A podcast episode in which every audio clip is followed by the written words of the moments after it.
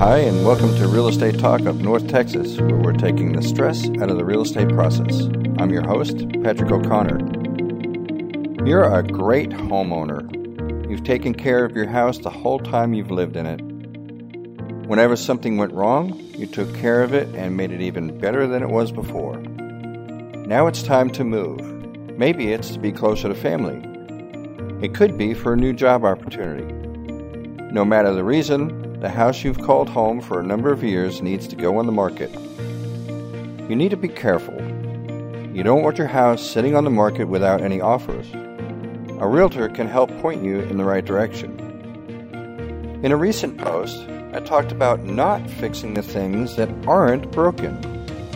There might be times you want to replace stuff anyway, just to get the house to sell.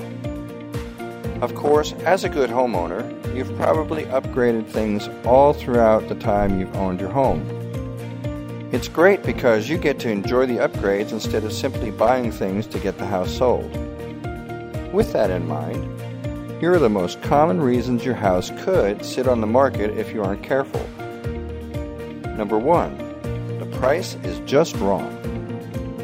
You might think that all the money you've spent on upgrades are worth a certain amount of money.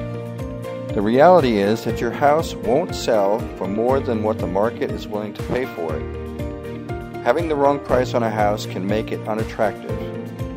This is especially true if there are other similar houses nearby. Number two, it looks like there are too many things that need to be fixed.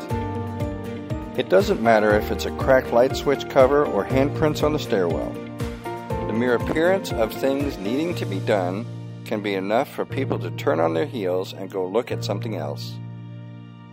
And number three, it doesn't look cared for.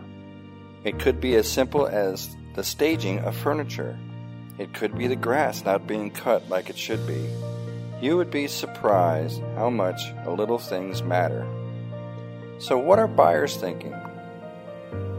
Did you know that people will decide whether a house has a chance for them even before they step foot in the house? Curb appeal accounts for almost 70% of the buying decision.